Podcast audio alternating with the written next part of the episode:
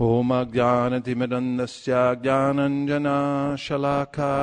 चक्षुरुन्मिलितं येन तस्मै श्रीगुरवे नमः The Supreme Personality of Godhead, taking up where we left off at the break on chapter number 49, Ill Motivated Dhritarashtra, with His Holiness Keshavarti Maharaj uh, reading.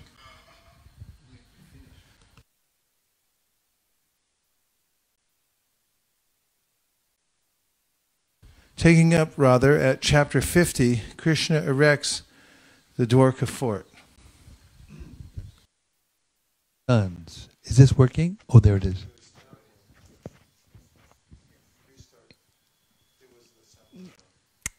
Take two. Krishna erects the Dwarka fort. Upon Kamsa's death, his two wives became widows. According to Vedic civilization, a woman is never independent. She has three stages of life. In childhood, a woman should live under the protection of her father. A youthful woman should live under the protection of her young husband. And in the event of the death of her husband, she should live under the protection of her grown up sons. Or, if she has no grown up sons, she must go back to her father and live as a widow under his protection. It appears that Kamsa had no grown up sons. Therefore, after his wives became widows, they returned to the shelter of their father. Kamsa had two queens, Asti and Prapti, and both happened to be the daughters of King Jarasandha, the lord of the Bihar province, known in those days as Magadha. After reaching home, the two queens explained their awkward position following Kamsa's death. The king of Magadha, Jarasandha, was mortified on hearing of the pitiable condition of his daughters. When informed of the death of Kamsa, Jarasandha decided on the spot that he would rid the world of all the members of the Yadu dynasty. He decided that since Krishna had killed Kamsa, the whole dynasty of Yadus should be killed. He began to make extensive arrangements to attack the kingdom of Mathura with his innumerable military phalanxes, consisting of many thousands of chariots, horses, elephants, and infantry soldiers. Jarasandha prepared 13 such military phalanxes to retaliate the death of Kamsa. Taking with him all his military strength, he attacked the capital of the Yadu kings, Mathura, surrounding it from all directions. Sri Krishna, who appeared to be Sri Krishna, who appeared like an ordinary human being, saw the immense strength of Jarasandha, which appeared like an ocean about to cover a beach at any moment. He also perceived that the inhabitants of Mathura were overwhelmed with fear. He began to think within himself about his mission as an incarnation and how to tackle the present situation before him. He thought that since he was not going to conquer the kingdom of Magadha, to kill the king of Magadha, namely Jarasandha, was useless. His mission was to diminish the overburdening population of the whole world. Therefore, he took the opportunity to face so many men, chariots, elephants, and horses. The military strength of Jarasandha had appeared before him, and he decided to kill the entire force of Jarasandha so that he would go back and reorganize his military strength. While Lord Krishna was thinking in that way, two beautiful chariots, fully equipped with drivers, weapons, flags, and other paraphernalia, arrived for him from outer space. Krishna saw the two chariots present before him and immediately addressed his elder brother Balaram, who was also known as Sankarshan. My dear, my dear elder brother, best among the Aryans, you are the Lord of the universe, and specifically, You are the protector of the Yadu dynasty. The members of the Yadu dynasty sense great danger before the soldiers of Jarasandha. And they are very much aggrieved. Just to give them protection, your chariot is also here, filled with weapons. I request you to sit on your chariot and kill all these soldiers, the entire military strength of the enemy. The two of us have descended to this earth just to annihilate such unnecessary bellicose forces and give protection to the pious devotees. So we have the opportunity to fulfill our mission. Please let us execute it. Thus, Krishna and Balaram, the descendants of Dasharha, descend, decided to annihilate the 13 military companies of Jarasandha. After equipping themselves with military dress, Krishna and Balaram mounted their chariots. Krishna rode the chariot of which Daruka was the driver. With a small army, they came out of the city of Mathura, blowing their respective conch shells. Curiously enough, although the other party was equipped with greater military strength, when they heard the vibration of Krishna's conch shell, their hearts were shaken. When Jarasandha saw Balaram and Krishna, he was a little bit compassionate because they happened to be related to him as grandsons. He specifically addressed Krishna as Purushadhama, meaning the lowest among men. Actually, Krishna is known in all Vedic scriptures as Purushottama, the highest among men. Jarasandha had no intention of addressing Krishna as Purushottama, but great scholars have determined the true meaning of the word Purushadhama to be one who makes all other personalities go downward. Actually, no one can be equal to or greater than the Supreme Personality of Godhead. Jarasandha said, It will be a great dishonor for me to fight with boys like Krishna and Balaram. Because Krishna had killed Kamsa, Jarasandha specifically addressed him as the killer of his own relatives. Kamsa had killed many of his own nephews, yet Jarasandha did not take notice. But because Krishna had killed his maternal uncle, Kamsa, Jarasandha tried to criticize him. That is the way of demoniac dealings. Demons do not try to find their own faults or those of their friends, but they try to find the faults of their enemies. Jarasandha also criticized Krishna for not even being a Kshatriya. Because he was raised by Maharaj Nanda, Krishna was not a Kshatriya but a Vaishya. Vaishyas are generally called Guptas and the word Gupta can also can also be used to mean hidden. So Krishna was both hidden and raised by Nanda Maharaj. Jarasandha accused Krishna of three faults that he killed his own maternal uncle, that he was not even a Kshatriya, and that he was hidden in his childhood. And therefore Jarasandha felt ashamed to fight with him. Next, he turned toward Balaram and addressed him You, Balaram, if you like, you can fight along with him, and if you have patience, then you can wait to be killed by my arrows. Thus, you can be promoted to heaven. It is stated in the Bhagavad Gita that a Kshatriya can benefit in either of two ways while fighting. If a Kshatriya gains victory in the fight, he enjoys the results of victory, but even if killed, he is promoted to the kingdom of heaven. After hearing Jarasandha speak in that way, Krishna answered, My dear King Jarasandha, heroes do not talk much. Rather, they show their prowess. Because you are talking a great deal, it appears that you are assured of your death in this battle. We do not care to hear you any longer, for it is useless to hear the words of a person who is going to die or of one who is very distressed. To fight with Krishna, Jarasandha surrounded him from all sides with great military strength.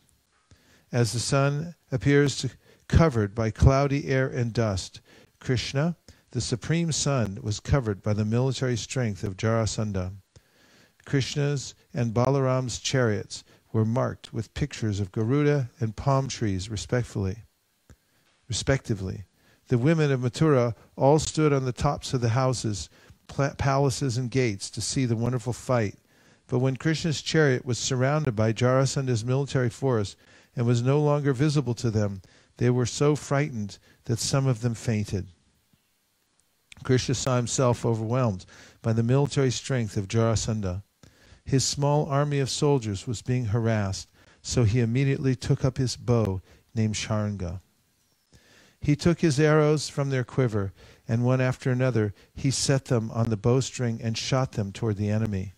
They were so accurate that the elephants, horses, and infantry soldiers of Jarasandha were quickly killed. The incessant arrows shot by Krishna appeared like a whirlwind of blazing fire, killing all the military strength of Jarasandha. As Krishna released his arrows, all the elephants gradually began to fall, their heads severed by the arrows.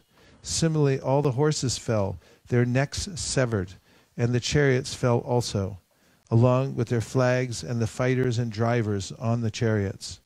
Almost all the infantry soldiers fell on the field of battle, their heads, hands, and legs cut off. In this way, many thousands of elephants, horses, and men were killed, and their blood flowed just like the waves of a river.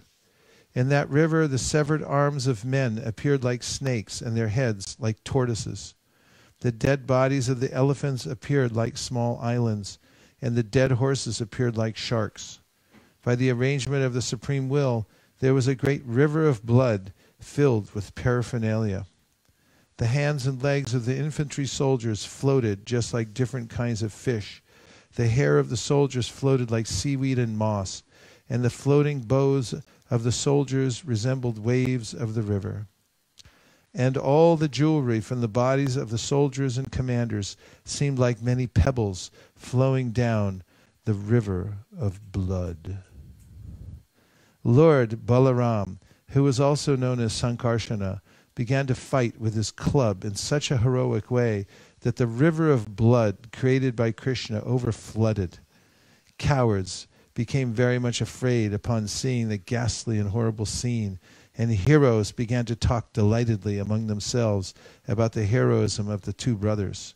Although Jarasandha was equipped with a vast ocean of military strength, the fighting of Lord Krishna and Balaram converted the whole situation into a ghastly scene far beyond ordinary fighting. Persons of ordinary merit cannot estimate how it could be possible, but when such activities are accepted as pastimes of the Supreme Personality of Godhead, under whose will everything is possible, then this can be understood. The Supreme Personality of Godhead creates, maintains, and dissolves the cosmic manifestation merely by His will. For Him to create such a vast scene of devastation while fighting with an enemy is not so wonderful. And yet, because Krishna and Balaram were fighting with Jarasandha, just like ordinary human beings, the affair, affair appeared wonderful. When all the soldiers of Jarasandha had been killed, and he was the only one left alive, certainly he was very much depressed. Sri Balaram immediately arrested him with great strength, just as one lion captures another. But while Lord Balaram was binding Jarasandha with the rope of Varuna, and ordinary ropes also, Lord Krishna, with a greater plan in mind for the future, asked Lord Balaram not to arrest him. Krishna then released Jarasandha. As a f- great fighting hero, Jarasandha was ashamed, and he decided that he would no longer live as a king, but would resign from his position in the royal order and go to the forest to practice meditation under severe austerities and penances. As he was returning home with his royal friends, however, they advised him not to retire, but to regain. It would not have been possible for him to be defeated by the strength of the Yadu kings. The defeat he had experienced was simply due to his ill luck. The princely order encouraged King Jarasandha. His fighting, they said, was certainly heroic.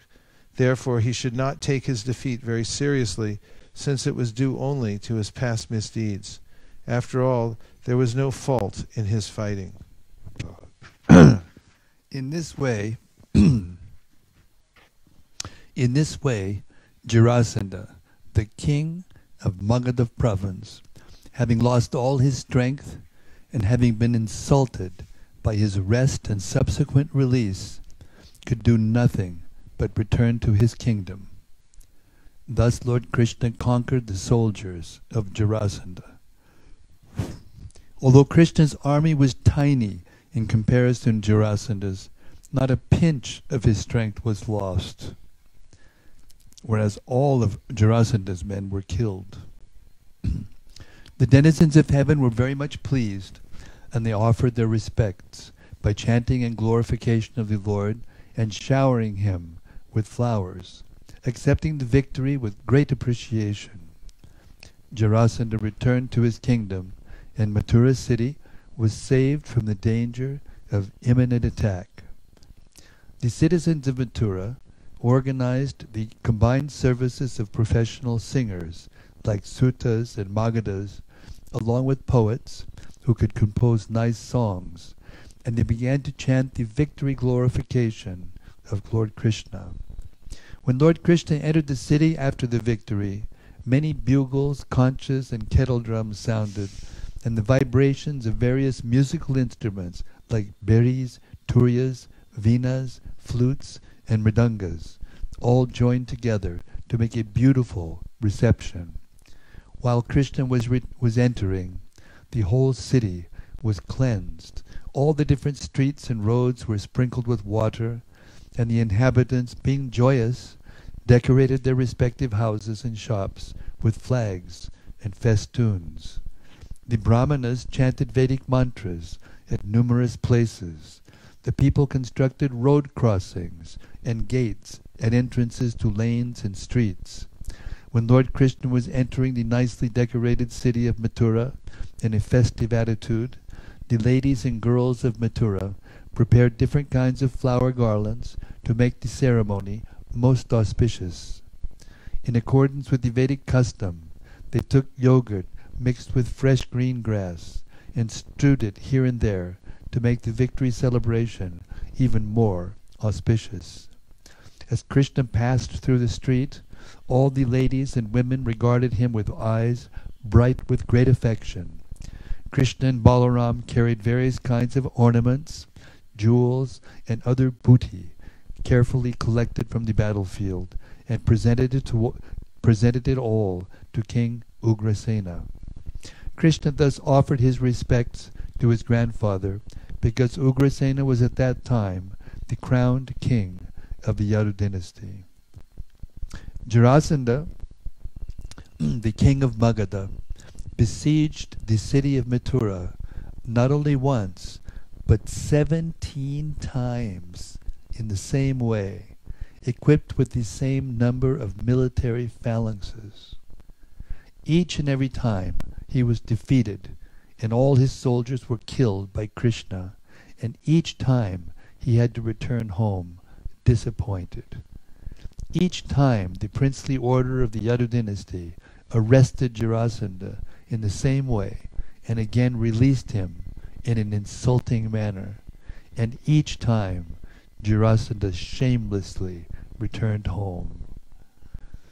While Jarasandha was attempting his 18th attack, a Yavana king somewhere in, to the south of Mathura became attracted by the opulence of the Yadu dynasty and also attacked the city.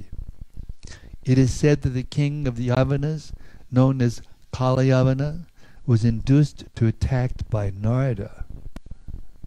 This story is narrated in the Vishnu Purana. Once, a Gargamuni, the priest of the Yadu dynasty, was taunted by his brother-in-law. When the kings of the Yadu dynasty heard the taunt, they laughed at him, and Gargamuni became angry at the Yadu kings. He decided that he would produce someone who would be very fearful to the Yadu dynasty, so he pleased Lord Shiva and received from him the benediction of a son. He begot this son, Kalayavana, and the wife of a Yavana king. This Kalyavana inquired from Narada, who were the most powerful kings in the world? Narada informed him that the Yadus were the most powerful. Thus informed, Kalyavana attacked the city of Mathura at the same time that Jarasandha had tried to attack it for the 18th time. Kalyavana was very eager to declare war on a king of the world who would be a suitable combatant for him, but he had not found any.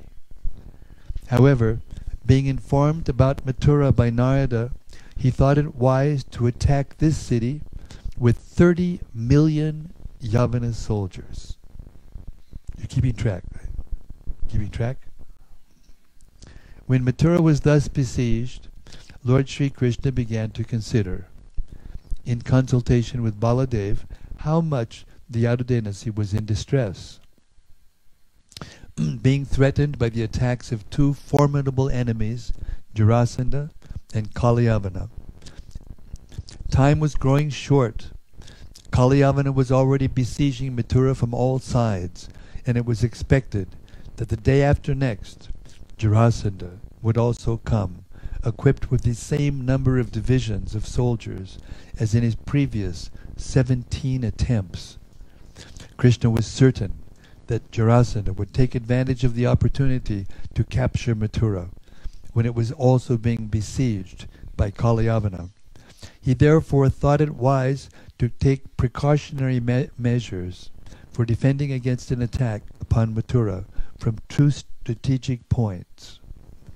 If both Krishna and Balaram were engaged in fighting with Kalyavana at once, in one place, Jarasandha might come at another to attack the whole Yadu family and take his revenge.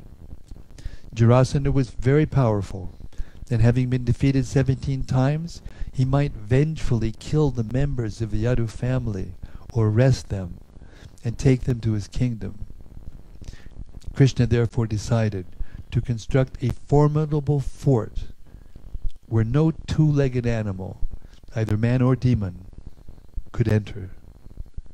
He decided to keep his relatives there so that he would be would then be free to fight the enemy. It appears that formerly Dwarka was also a part of the kingdom of Mathura. In Srimad Bhagavatam it is stated that Krishna constructed the fort in the midst of the sea. Remnants of the fort Krishna constructed still exist in the Bay of Dwarka. Krishna first of all constructed a very strong wall covering 96 square miles, and the wall itself was within the sea. It was certainly wonderful and was planned and constructed by Vishwakarma. No ordinary architect should construct could construct such a fort within the sea. but an architect like Vishwakarma, who is considered to be the engineer among the demigods, can execute such wonderful craftsmanship anywhere in the universe. If huge planets can float in weightlessness in outer space by the arrangement of the Supreme Personality of Godhead, surely the architectural construction of a fort covering 96 square miles within a sea is not very wonderful. It is stated in Srimad Bhagavatam that this new, well-constructed city, developed within the sea, had regular planned roads, streets, and lanes. There were also well-planned parks and gardens filled with plants known as kalpa vrikshas, or desire trees. These desire trees were not like ordinary trees of the material world. The desire trees are found in the spiritual world. By Krishna's supreme will, everything is possible. So such desire trees were planted in Dwarka. The, this, so such desire trees were planted in Dwarka, the city constructed by Krishna. The city was also filled with many palaces and gopuras, or big gates. These gopuras were, mm, are still found in some of the larger temples. They are, they are very high and constructed with fine artistic skill. Such palaces and gates had golden water pots, kalashas. These water pots on the gates or on the palaces are considered auspicious signs.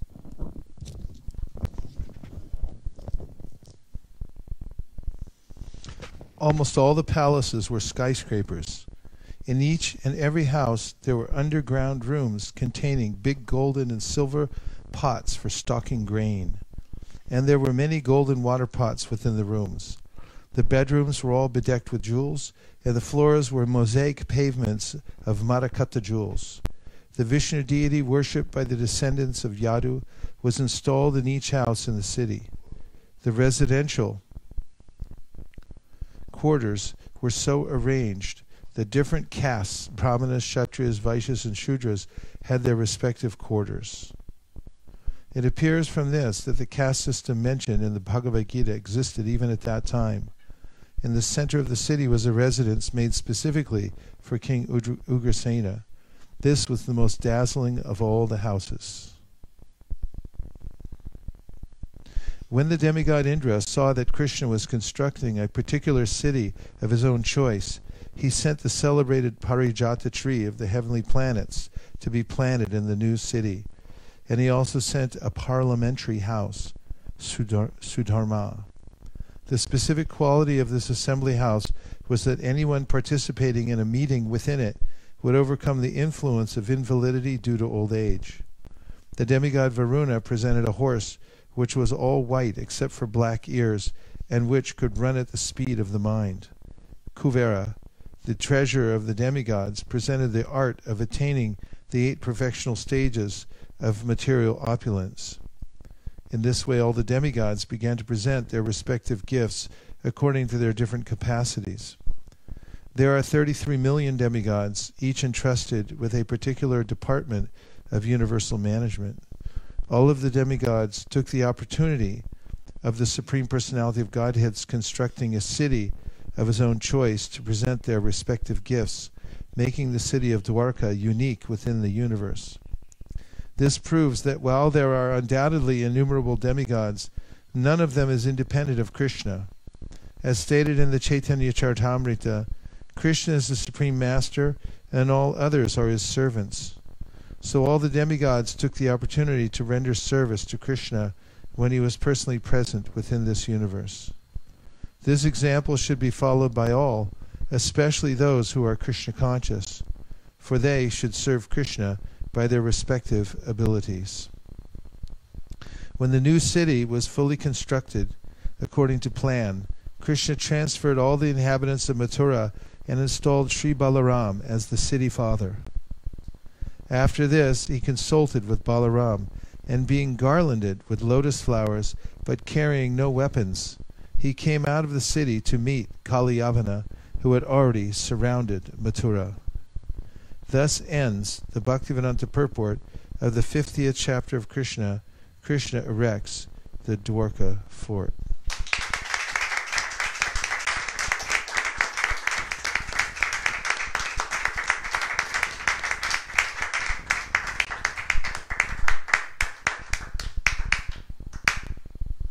Yeah, it's mentioned in the in the Bhagavatam about how, and maybe it comes up later, but it may be a detail passed over for the summary. It's Krishna transferred. Did we hear that? He transferred everybody at night when they were sleeping. We read that? Yes? That was there already? In the Bhagavatam. It says after he he he erected Dwarka, just now coming?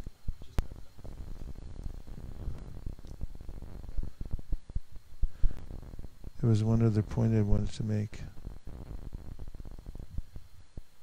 Any other points that'll expand, illuminate the conversation? Yes, Gopal Champu Prabhu.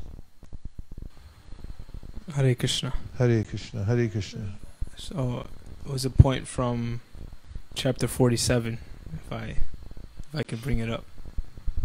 By Is, whom? is that okay? Chapter 47. Yeah, sure. Just this point of um, uh, Vipralambha Seva that, sh- that Sri Chaitanya Mahaprabhu came to bring. It's something I, I just think about is, you know, it, it may seem that service and separation, they say is the highest thing, but it's like how to conceive of that. Because, you know, f- for example, um, you know, most of the year I'm not around my spiritual master, and it's like, okay, service and separation. But anytime I'm doing any direct service, it's it just seems like out of this world. Absolutely, you know, like this is the best. It can't get better than this. So it's like I maybe that might I don't know that's a good comparison, but you know how to understand that.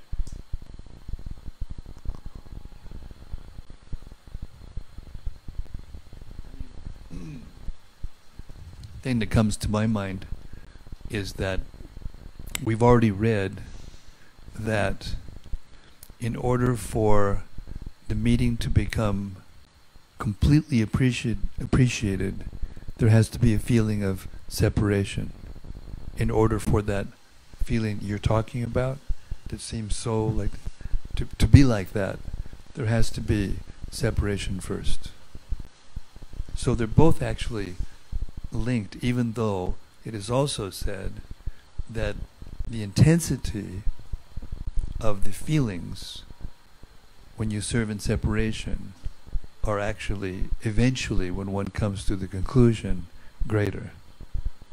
But it doesn't mean that that doesn't mean that we stay in separation without meeting either you know? So therefore both of them are uh, complementary and uh, uh, serve one another. You know, there's a term, and I forget what it is right now, it has to do with feeling separation while you're in the presence of somebody. oh yes it's it's called vichitta uh, prem vichitta And uh, prem vichitta I've experienced that before.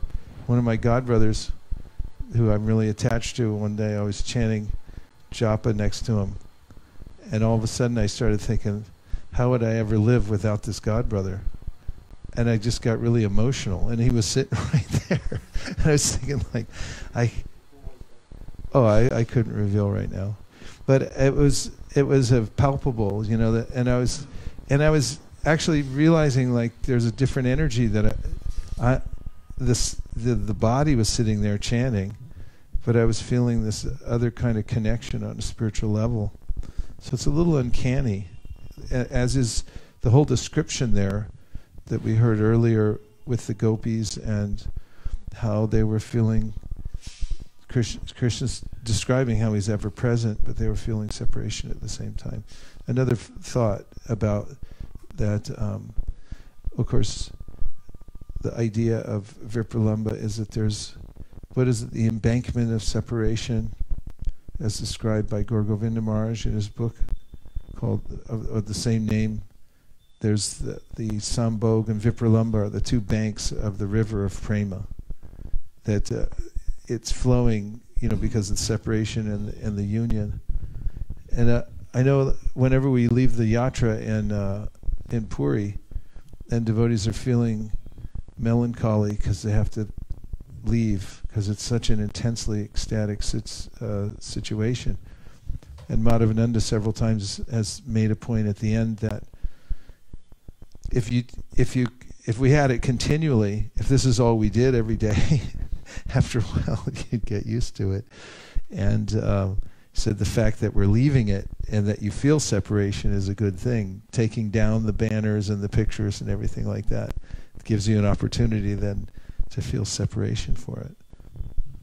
the perfection of that feeling of separation in prema is that not only do you feel, you know, the separation in the presence of the person, but it becomes so intense that you can't see the person anymore. The person disappears to your sight, even though they're sitting right there, or, or right there with you.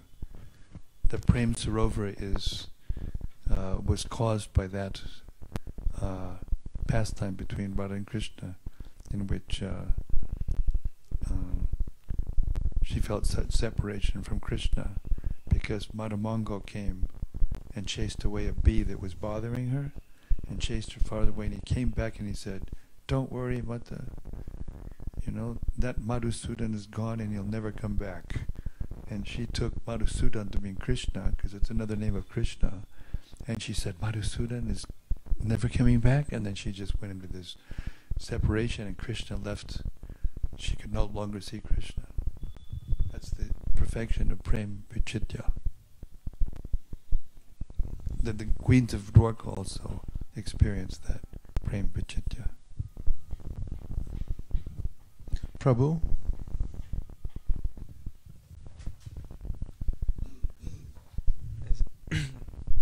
Is there a connection to this uh, feeling of separation um, and connected to us and how we actually are separated from Krishna? We've, we, we're in the material world. It's different from necessarily the gopis highly elevated feelings of separation, but we so that that it, like that feeling maybe is important for us uh, in our sadhana. Like wondering. Well, interestingly, in that section, Prabhupada mentioned, and it, this is not directly answering what you said, but just remembering the context. In context, what he said was that in the material world, although we're surrounded by Krishna and all by his energies at every minute, we're never actually separated from him.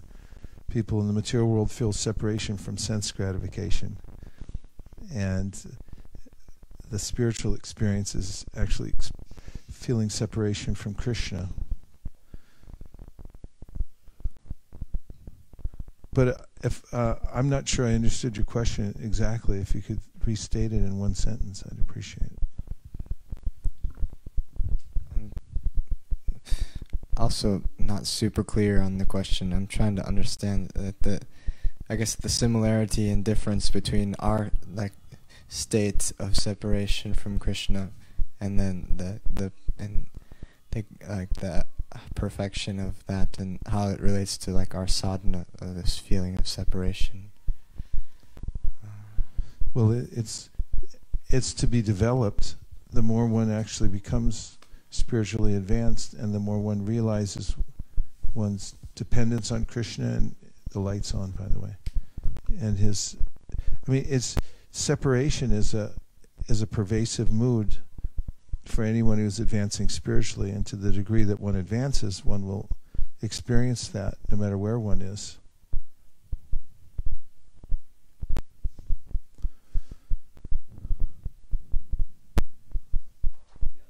Uh, even we learn while we're in the material world, absence makes the heart grow fonder. So that's a principle.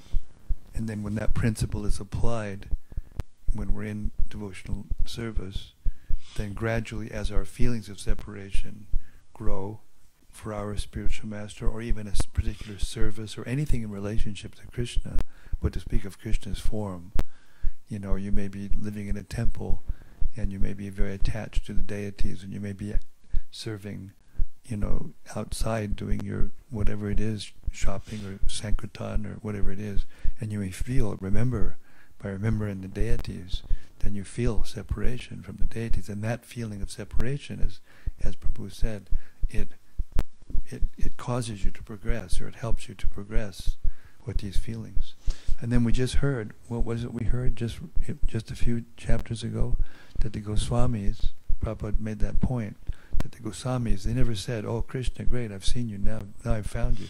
They were always saying, where are you, Krishna, where, where are you? They go, where are the residents?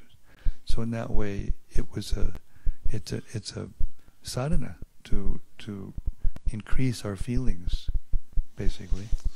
And going back to your question about the tirobhav, when you're separated from physical presence of your spiritual master, really the, the um, acharyas talk about the ways in which it's a, an arrangement to help us mature, to take full advantage of the things we saw and heard, and to realize that they've bec- how much the instruction and the example has become part of us.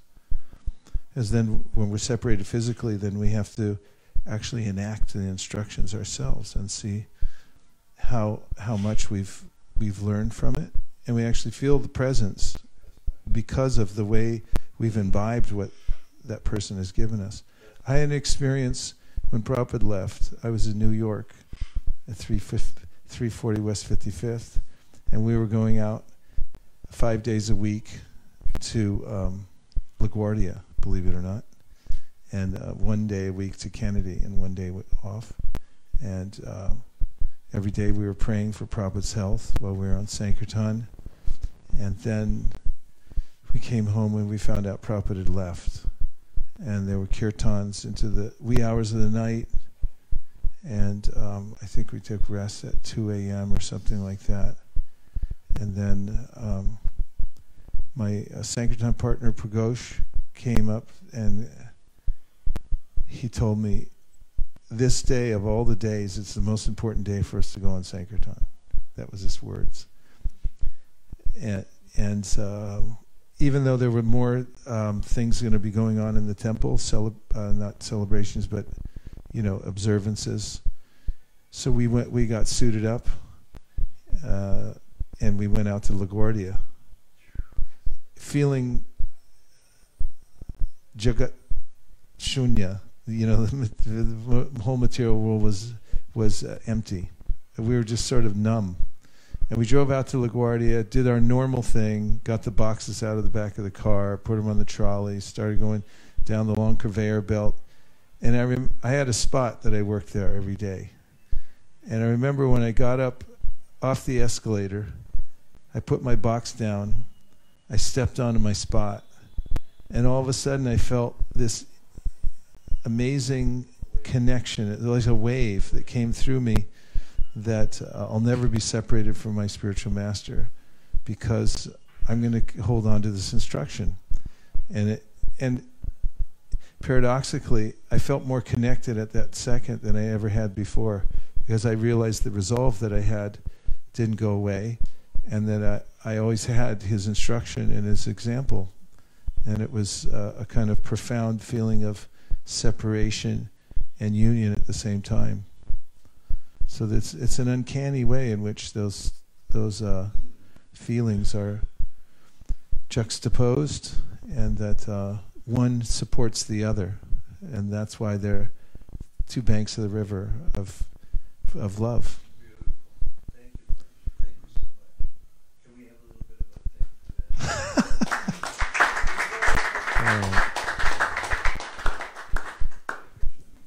the deliverance of Muchukunda. He's the guy who broke my arm. When uh, Krishna came out of the city, Kalayavana, who had never seen Krishna before, saw him to be extraordinarily beautiful, dressed in yellow garments. Passing through Kalayavana's assembly of soldiers, Krishna appeared like the moon in the sky, passing through the assembled clouds. Kalyavana was fortunate enough to see the lines of Srivatsa, a particular impression on the chest of Sri Krishna and the Kaustubha jewel he was wearing. Kalyavana saw, he's the son, oh, that's what I wanted to go back to. He was the son of um, Gargamuni. That is amazing. I mean, the very fact that, you know, Gargamuni so intimately connected with them, and then there was some uh, taunting that went on, and, and the Yadu dynasty members laughed, so he said, okay, yeah, we'll see about that and then he had some uh, effective yajna with Lord Shiva so he could get a son. That's a a lot of trouble to go to to to execute a grudge. And then he got this son named Kalyavana. And that's who's coming at him now. Is the son of Gargamuni. Right? That's right. That is amazing actually. And that's a a pretty uh, interesting storyline. Okay.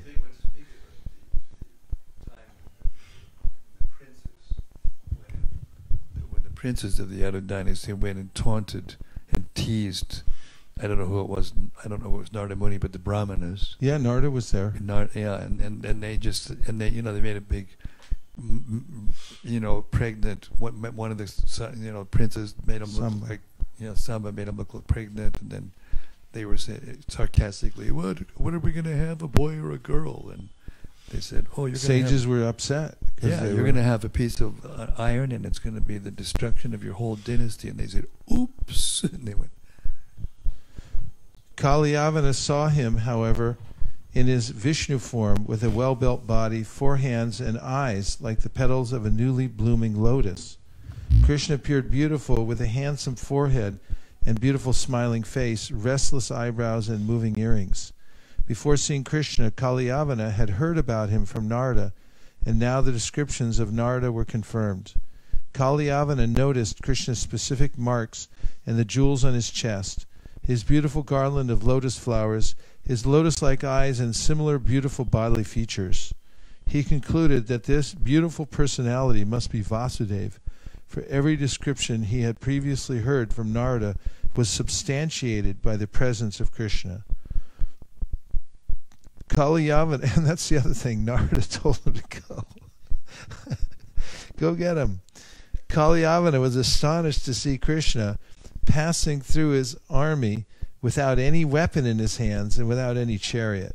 He was simply walking on foot. Kalyavana had come to fight with Krishna, and yet he had sufficient principles not to take up any kind of weapon. He decided to fight with him hand to hand. Thus he prepared to capture Krishna and fight. Krishna, however, went ahead without looking at Kalyavana. Kalyavana followed him with the desire to capture him, but in spite of his swift running, he could not capture Krishna. Krishna cannot be captured even by great yogis traveling at the speed of the mind. He can be captured only by those who follow the path of devotional service. And Kalyavana was not practiced in devotional service. He wanted to capture Krishna, and since he could not do so, he followed him from behind. Kalyavana began running very fast, thinking, Now I am nearer. I will capture him. But he could not. Krishna led him far away and entered the cave of a hill. Kalyavana thought that Krishna was trying to avoid fighting him and was therefore taking shelter of the cave. He rebuked him with the following words O Krishna, I heard that you are a great hero, born of the dynasty of Yadu, but I see that you are running away from fighting like a coward. It is not worthy of your good name and family tradition. Kalyavana was following, running very fast, but he could still not catch Krishna because he was not freed from all contaminations of sinful life.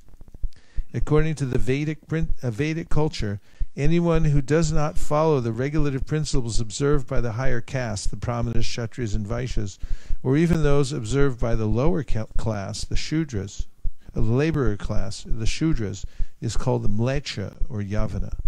The Vedic social situation is so planned that persons accepted as Shudras can gradually be elevated to the position of Brahmanas by the cultural advancement known as samskara, or the purificatory process. The verdict of the Vedic scriptures is that no one becomes a Brahmana or Mlecha simply by birth. By birth, everyone is accepted as a Shudra.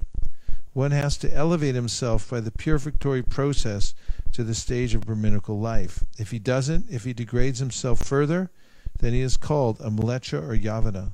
Kali Yavana belonged to the class of Mlechas and Yavanas. Contaminated by sinful activities, he could not approach Krishna. The principles from which higher class men are restricted, namely illicit sex, indulgence. Meat eating, gambling, and intoxication are an integral part of the lives of the Mlechas and Yavanas. Being bound by such sinful activities, one cannot make advance any advancement in God realization. The Bhagavad Gita confirms that only one who is completely freed from all sinful reactions can engage in devotional service or Krishna consciousness.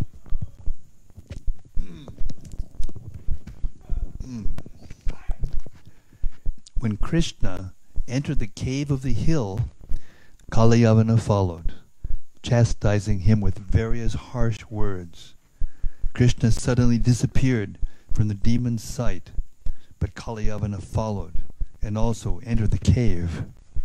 The first thing he saw was a man lying down asleep within the cave.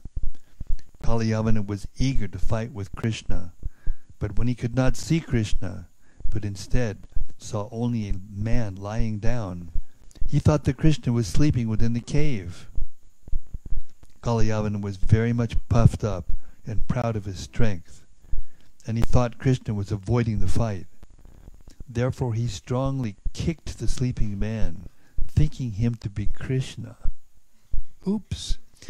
The sleeping man had been lying down for a very long time. When awakened by the kicking of Kalyavana, he immediately opened his eyes and began to look around in all directions. At last he saw Kalyavana standing nearby. The man had been untimely awakened and was therefore very angry. And when he looked upon Kalyavana in his angry mood, rays of fire emanating from his emanated from his eyes, and Kalyavana burned to ashes within a moment. When Maharaj Pariksit heard this incident of Kalyavana's being burned to ashes, he inquired about the sleeping man from Shukadev Goswami. Who was he? Why was he sleeping there? How had he achieved so much power that instantly, by his glance, Kalyavana was burned to ashes. How did he happen to be lying down in the cave of the hill? He put many questions before Shukadev Goswami, and Shukadev answered as follows. My dear king, this person was born in a very great family of King Ikshwaku, in which Lord Ramachandra was also born. And he happened to be the son of a great king known as Mandata. He himself was also a great soul and was known popularly as Muchukunda. King Muchukunda was a strict follower of the Vedic principles of Brahminical culture, and he was truthful to his promise. He was so powerful that even demigods like Indra used to ask him to help in fighting the demons, and as such, he often fought against the demons to protect the demigods. The commander-in-chief of the demigods, known as Kartikeya, was satisfied with the fighting of King Muchukunda, but once he asked that the king, having taken too much trouble in fighting the demons, retire from fighting and take rest. Kartikeya addressed King Muchukunda, My dear king, you have sacrificed everything for the sake of the demigods. You had a very nice kingdom, undisturbed by any kind of enemy, but you left that kingdom, neglected your opulence and possessions, and never cared for, for, for fulfillment of your personal ambitions. Due to your long absence from your kingdom while fighting, the demons due to your long absence from your kingdom while fighting the demons on behalf of the demigods, your queen, your children, your relatives, and your ministers have all passed away in due course of time. Time and tide wait for no man. Now, even if you return to your home, you will find no one living there. The influence of time is very strong. Time is so powerful because it is a representation of the Supreme Personality of Godhead. Time is therefore stronger than the strongest. The influence of time can affect changes in subtle things without difficulty. No one can check the progress of time. As an animal tamer tames animals according to his will, time also adjusts things according to its own will. No one can supersede the arrangement made by supreme time. Thus addressing Muchukunda, the demigod requested him to ask any benediction he might be pleased with, except the benediction of liberation. Liberation cannot be awarded by any living entity but the Supreme Personality of Godhead, Vishnu. Therefore, another name of Lord Vishnu, or Krishna, is Mukunda, he who can award liberation. King Muchukunda had not slept for many, many years. He was engaged in the duty of fighting, and therefore he was very tired. So when the demigod offered a benediction, Muchukunda simply thought of sleeping. He replied as follows, My dear Kartikeya, best of the demigods, I want to sleep now. And I want from you the following benediction. Grant me the power to burn to ashes by my mere glance anyone who disturbs my sleeping and awakens me untimely. Proofs of Krishna's omniscience. Please give me this benediction. The demigod agreed and also gave him the benediction that he would able to, to be able to take complete rest. Then King Muchukunda entered the cave of the mountain. On the strength of the benediction of Kartikeya, Muchukunda burned Kalyavana to ashes simply by glancing at him. When the incident was over, Krishna came before King Muchukunda. Krishna had actually entered the cave to deliver King Muchukunda because of his austerity. But Krishna did not appear bef before him first. He arranged that first Kalyavana should come before him. That is the way of the activities of the Supreme Personality of Godhead. He does one thing in such a way that many other purposes are served. He wanted to deliver King Muchukunda, who was sleeping in the cave, and at the same time he wanted to kill Kalyavana, who had attacked Mathura city. By this action, he served all purposes. When Lord Krishna appeared before Muchukunda, the king saw him dressed in a yellow garment, his chest marked with the symbol of Shrivats, and the Kaustubha jewel hanging, hanging around his neck. Krishna appeared before him with four hands as Vishnumurti, with a garland called Vaijayanti hanging from his neck down to his knees. He looked lustrous. His face was beautifully smiling, and he wore nice jeweled earrings on his ears.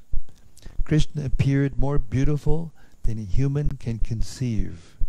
Not only did he appear in this feature, but he glanced over Muchukunda with great affection, attracting the king's mind.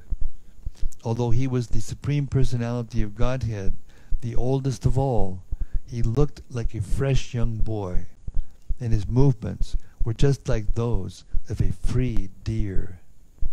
Still, he appeared extremely powerful. His influence and vast power are so great that every human being should be afraid of him.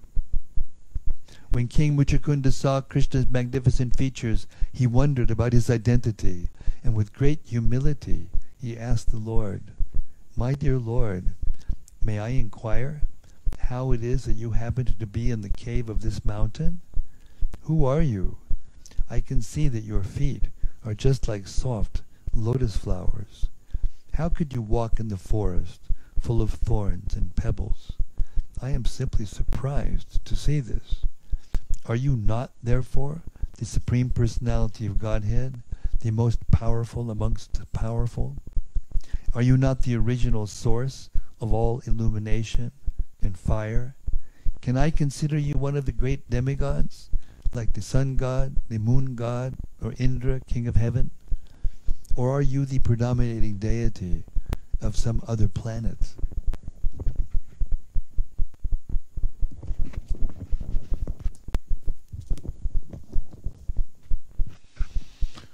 Muchukunda knew well that every higher planetary system has a predominating deity. He was not ignorant like modern men who think that this planet Earth is full of living entities and all others are vacant. The inquiry from Muchukunda about Krishna's being the predominating deity of a planet unknown to him is quite appropriate. Because he was a pure devotee of the Lord, King Muchukunda could immediately understand that Lord Krishna, who had appeared before him in such an opulent feature, could not be one of the predominating deities of the material planets. He must be the Supreme Personality of Godhead, Krishna, who has many Vishnu forms. Muchukunda therefore took him to be Purushottam, Lord Vishnu. He could see also that the dense darkness within the mountain cave had been dissipated by the Lord's presence. Therefore he could not be other than the Supreme Personality of Godhead. Muchukunda knew very well that wherever the Lord is personally present by his transcendental name, qualities, form, and so on, there cannot be any darkness of ignorance.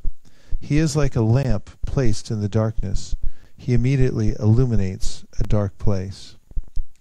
King Muchukunda was eager to know the identity of Lord Krishna, and therefore he said, O best of human beings, if you think I am fit to know your identity, kindly tell me who you are. What is your parentage? What is your occupational duty? And what is your family tradition? King Muchukunda thought it wise, however, to identify himself to the Lord first. Otherwise, he had no right to ask the Lord's identity. Etiquette is such that a person of less importance cannot ask the identity of a person of higher importance without first disclosing his own identity. King Muchukunda therefore told Lord Krishna, My dear Lord, let me first inform you of my identity. I belong to the most celebrated dynasty of King Ikshvaku. But personally, I'm not as great as my forefather. My name is Muchukunda. My father's name was Mandata, and my grandfather was the great king Yuvanasva. Yuvanashva. I was very much fatigued due to not resting for many thousands of years, and because of this, all my bodily limbs were slack and almost incapable of acting. To revive my energy, I was taking rest in this solitary cave, but I have been awakened by some unknown man who has forced me to wake up, although I was not willing to do so. For such an offensive act, I have burned this person to ashes simply by glancing over him. Fortunately, now I can see you in this grand and beautiful feature. I think, therefore, that you are the cause of my killing my enemy. My dear Lord, I must admit that due to your bodily effulgence, unbearable to my eyes, I cannot see you properly. I can fully realize that the influence of your effulgence has diminished my power. I can understand that you are quite fit for being worshipped by all living entities. Seeing King Muchukunda eager to know about his identity, Lord Krishna answered smilingly as follows My dear King, it is practically impossible to tell about my birth, appearance, disappearance, and activities. Perhaps you know that my incarnation, Anantadev, has unlimited mouths, and for an unlimited time he has been trying to narrate fully about my name, fame, qualities, activities, appearance, disappearance, and incarnations. But still he has not been able to finish. Therefore, it is not possible to know exactly how many names and forms I possess. It may be possible for a material scientist to estimate the number of atomic particles which make up this earthly planet, but the scientists cannot enumerate my unlimited names, forms, and activities. Many great sages and saintly persons have tried to list my different forms and activities, yet they have failed to make a complete list. But since you are so eager to know about me, I may inform you that I have now appeared on this planet just to annihilate the demoniac principles of the people in general and re-establish the re- religious principles enjoined in the Vedas. I have been invited for this purpose by Brahma, the superintending deity of this universe, and thus I have now appeared in the dynasty of the Yadus as one of their family members. I have specifically taken my birth as the son of Vasudev in the Yadu dynasty, and people therefore know me as Vasudev, the son of Vasudev. You may also know that I have killed Kamsa, who in a previous life was known as Kalanemi, as well as Pralambasura and many other demons. They have acted as my enemies, and I have killed them. The demon who is present before you also acted as my enemy, and you have kind, very kindly burned him to ashes by glancing over him. My dear Muchukunda, you are my great devotee, and just to show you my causeless mercy, I have appeared in this cave. I am very affectionately inclined toward my devotees, and in your previous life, before your present condition, you acted as my great devotee and prayed for my causeless mercy. I have therefore come to see you to fulfill your desire. Now you can see me to your heart's content. My dear King, now you may ask from me any benediction you wish, and I am prepared to fulfill your desire. It is my eternal principle that anyone who comes under my shelter must have all his desires fulfilled by my grace. It is my eternal principle that anyone who comes under my shelter must have all his desires fulfilled by my grace. I read the other day in the seventh canto, uh, Prabhupada said the best way to fulfill all one's desires is to surrender to Krishna. That's the proper way to do it. Because only Krishna knows how to completely fill, fulfill all one's desires. An example elsewhere wasn't given in the seventh canto, but one that I've always appreciated was the story of Kardama Muni and after he meditated for thousands of years, and the Lord appeared out of compassion for him, and he offered his prayers, did did the um, did the sage. Then uh, he also said that uh, he he wanted a wife because he had been ordered to propagate, and uh, the Lord said, "I already know that. Why wouldn't I know that?" And um, and then um, and then it's mentioned that he, he left it up to the Lord. And Prabhupada mentions in the purport that that um, this is the way to fulfill material, uh, material desire. So it may be there, but you put it before the Lord and say, then you um, please um, make the proper arrangement. Because who could make a better arrangement? And even then, the Lord said, I already made the arrangement.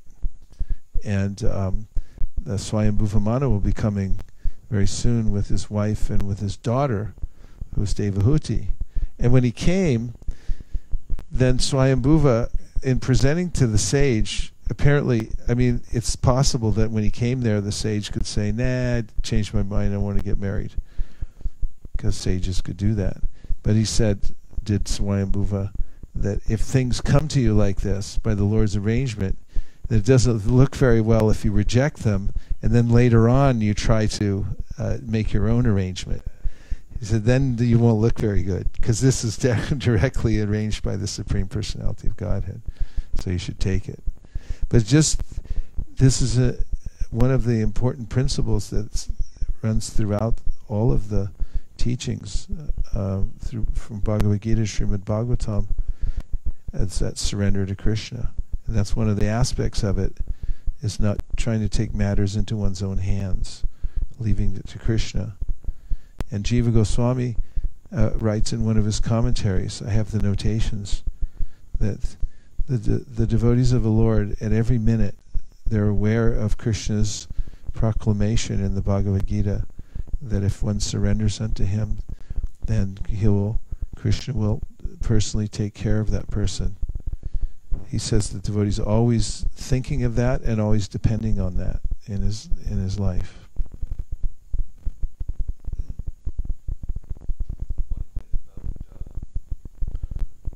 Is that on or off? Red means dead. Green. Okay. Green. Hello. Hello.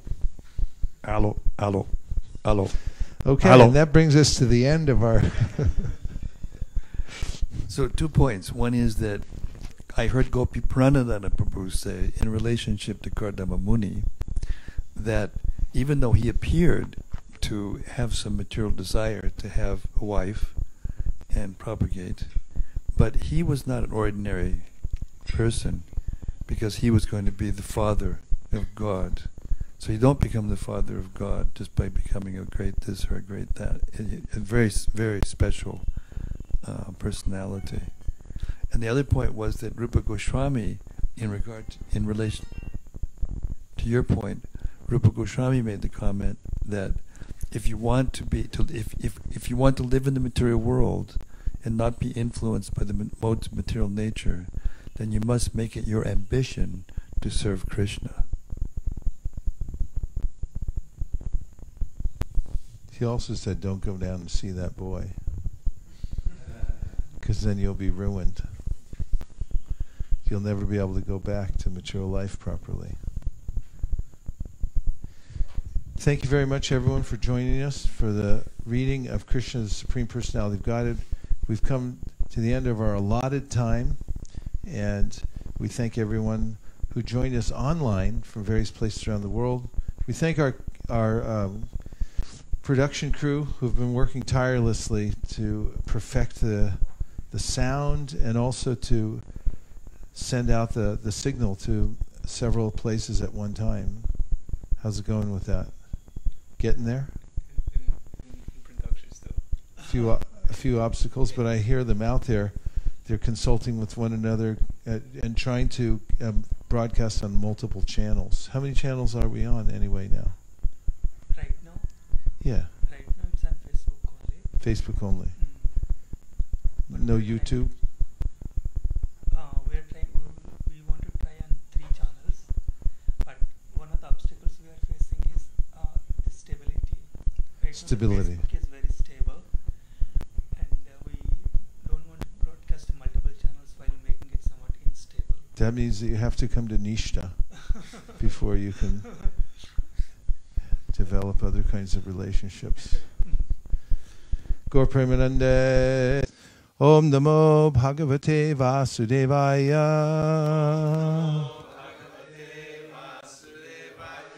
Om Namo Bhagavate Vasudevaya. Om Namo Bhagavate Vasudevaya.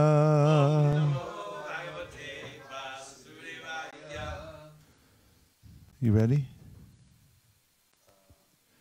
We're continuing with our reading of Krishna, the Supreme Personality of Godhead. And um, where did we end up? On 51, the deliverance of Muchukunda? Midway through, right? When Lord Krishna ordered King Muchukunda? Is that correct? We're taking up uh, partway through the to chapter 51. And um, Mars will read, read his invocation prayers later, is my prediction. When Lord Krishna ordered King, King Muchukunda, sorry we're starting in the middle, it's very rare, but it does happen. When Lord Krishna ordered King Muchukunda to ask a benediction from him, the king was joyful, and he immediately remembered the prediction of Gargamuni, who had foretold long before that in the 28th millennium of Vivasvata Manu, Lord Krishna would appear on this planet. As soon as he remembered this prediction, he understood that the Supreme Person Narayan was present before him as Lord Krishna. He immediately fell down at his feet and began to pray as follows My dear Lord, O Supreme Personality of Godhead, I can understand that all living entities on this planet are illusioned by your external energy and enamored of the illusory satisfaction of sense gratification. Being fully engaged in illusory activities, they are reluctant to worship your lotus feet. And because they are unaware of the benefits of surrendering unto your lotus feet, they are subjected to various miserable conditions of material existence. They are foolishly attached to so called society, friendship, and love, which merely produce different kinds of miseries. Illusioned by your external energy, everyone, whether man or woman, is attached to this material existence, and all are engaged in cheating one another in a great society of the cheaters and the cheated. These foolish persons, not knowing how fortunate they are to have obtained this human form of life, are reluctant to worship your lotus feet. By the influence of your external energy, they are attached to the glare of material activities to so called society, friendship, and love, like dumb animals that have fallen into a dark well. The example of a dark well is given because in the fields there are many wells, unused for years and covered over by grass, and poor animals, not knowing of them, fall into them, and unless rescued, they die. Being captivated by a few blades of grass, the animals fall into a dark well and meet death. Similarly, foolish persons, without knowing the importance of the human form of life, spoil it simply for sense gratification without any useful purpose. My dear Lord, I am not an exception to this universal law of material nature. I am also a foolish person who has wasted his time and my position is especially difficult. On account of my being situated in the royal order, I was more puffed up than ordinary persons. An ordinary man thinks he is the proprietor of his body or his family. But I began to think in this way on a larger scale. I wanted to be the master of the whole world. And as I became puffed up with ideas of sense gratification, my bodily concept of life became stronger and stronger. My attachment for home, wife, and children, for money and supremacy, over the world became more and more acute. In fact, it was limitless. So I remained always attached to thoughts of my material living conditions. Therefore, my dear Lord, I wasted so much of my valuable lifetime with no benefit. As my misconception of life intensified, I began to think this material body, which is just like a bag of flesh and bones, as the all in all and in my vanity I believed I had become the king of human society. In this misconception of bodily life, I traveled all over the world, accompanied by my military strength, soldiers, charioteers, elephants, and horses. Assisted by many commanders and puffed up by, by power, I could not trace out your lordship, who always sit within my heart as the most intimate friend. I did not care for you, and this was the fault of my so called exalted material condition. I think that, like me, all living creatures are careless about spiritual realization and are always full of anxieties, thinking, what is to be done? What is next? But because we are strongly bound by material desires, we continue to remain in craziness. Yet, in spite of our being so absorbed in material thought, inevitable time, which is only a form of yourself, is always careful about its duty, and as soon as the allotted time is over, your Lordship immediately ends all the activities of our material dreams. As the time factor, you end all our activities as a hungry black snake swiftly swallows up a small rat without leniency.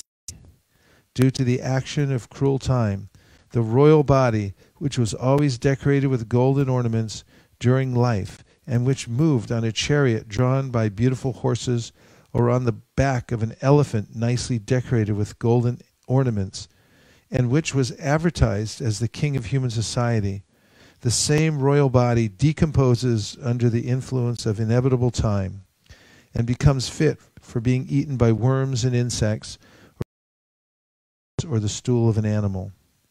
This beautiful body may be recognized as a royal body while in the living condition, but after death, the body of even a king is eaten by an animal and therefore turned into stool, or it is cremated in a crematorium and turned into ashes, or is put into an earthly grave where different kinds of worms and insects are produced of it. My dear Lord, we come under the full control of this inevitable time, not only after death, but also in a different way while living. For example, I may be a powerful king, and yet when I come home after conquering the world, I become subjected to many material conditions. When I come back victorious, all subordinate kings may come and offer their respects, but as soon as I enter the inner section of my palace, I myself become an instrument in the hands of the queens, and for sense gratification, I have to fall down at the feet of women. The material way of life is so complicated that before taking the enjoyment of material life, one has to work so hard that there is scarce, scarcely an opportunity for peaceful enjoying. And to attain all material facilities, one has to undergo severe austerities and penances and be elevated to the heavenly planets.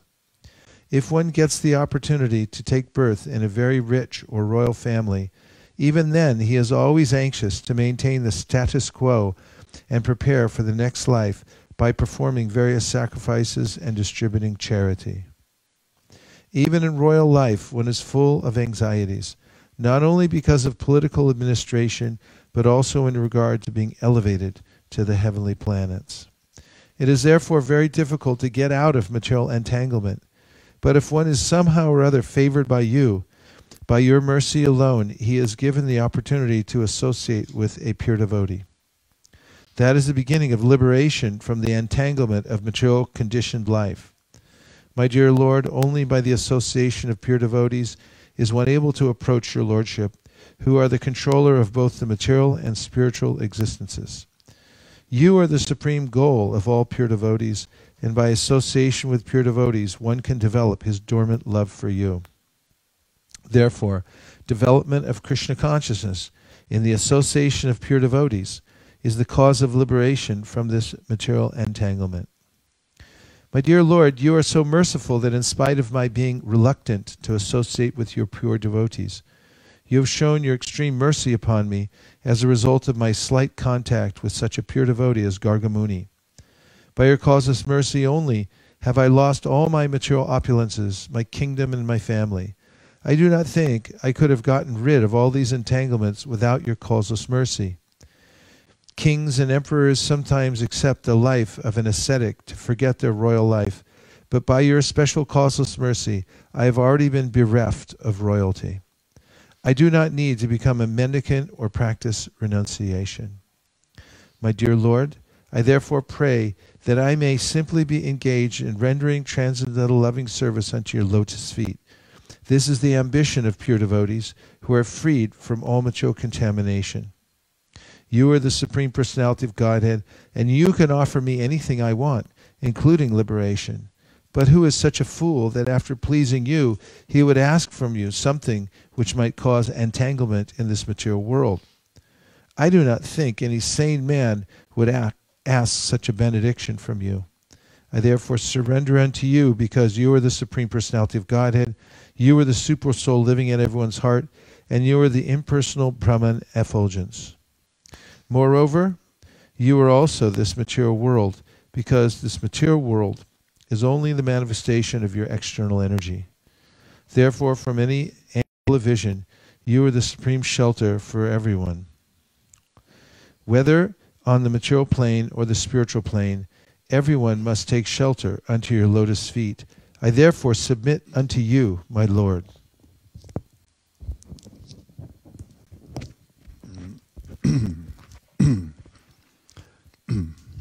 For many, many births, I have been suffering from the threefold miseries of this material existence. And I am now tired of it.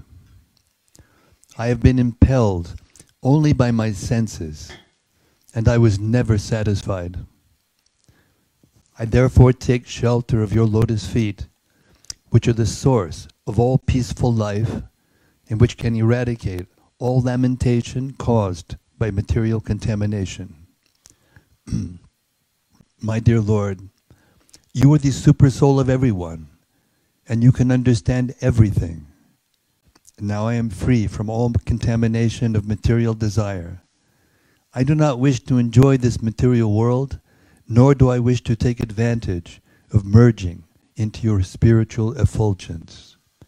Nor do I wish to meditate upon your localized aspect of Paramatma. For I know that simply by taking shelter of you, I shall become completely peaceful and undisturbed. On hearing this statement by King Muchukunda, Lord Krishna replied, My dear king, I am very much pleased with your statement. You have been the king of all the lands on this planet, but I am surprised to find that your mind is now freed from all material contamination. You are now fit to execute devotional service. I am most pleased to see that although I offered you the opportunity to ask from me any kind of benediction, you did not take the opportunity to ask me for any kind of benediction. You did not take advantage of asking for material benefits. I can understand that your mind is now fixed in me and it is not disturbed by any material quality. The material qualities are three namely goodness, passion, and ignorance.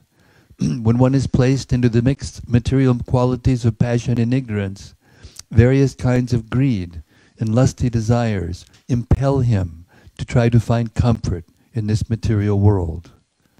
When situated in the material quality of goodness, one tries to purify himself by performing various penances and austerities. When one reaches the platform of a real Brahmana, he aspires to merge into the existence of the Lord. But when one desires only to render service unto the lotus feet of the Lord, he is transcendental to all these three qualities. The pure Krishna conscious person is therefore always free from all material qualities. My dear king, Lord Krishna continued, I offered to give you any kind of benediction just to test how much you have been how, how much you advan- have advanced in devotional service. Now I can see that you are on the platform of the pure devotees, for your mind is not disturbed by any greedy or lusty desires of this material world. The yogis who try to elevate themselves by controlling the senses and who meditate upon me by practicing the breathing exercise of pranayama are not so thoroughly freed from material desires. It has been seen in several cases that as soon as there is allurement, such yogis again come down to the material platform. the vivid example verif- verifying this statement is Vishwamitra Muni. Vishwamitra Muni was a great yogi who practiced pranayama, a breathing exercise, but when he was visited by Menaka, a society woman of the heavenly planets, he lost all control and begot in her a, a daughter named Shakuntala. But the pure devotee, Haridas Thakur, was never disturbed. even when all such allurements were offered by a prostitute. My dear King, Lord Krishna continued, I therefore give you this special benediction that you will always think of me. Thus, you will be, thus you will be able to traverse this material world freely, without being contaminated by the material qualities. This statement by the Lord confirms that a person in true Krishna consciousness, engaged in the transcendental loving service of the Lord under the direction of the spiritual master, is never subject to the contamination of material qualities. My dear king, the Lord said, because you are a Kshatriya, you have committed the offense of slaughtering animals both in hunting and in political engagements. To become purified, just engage yourself in the practice of bhakti yoga and always keep your mind absorbed in me. Very soon, you will be freed from all reactions to such sordid activities. In this statement, it appears that although Kshatriyas are allowed to kill animals in hunting, they are not freed from the resultant contamination of sinful, sinful reactions.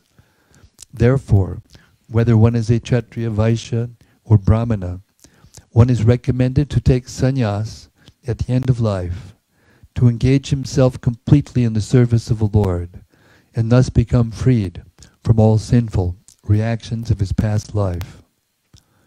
The Lord then assured King Muchukunda, in your next life, you will take your birth as a first-class Vaishnava, the best of Brahmanas, and in that life, your only business will be to engage yourself in my transcendental service.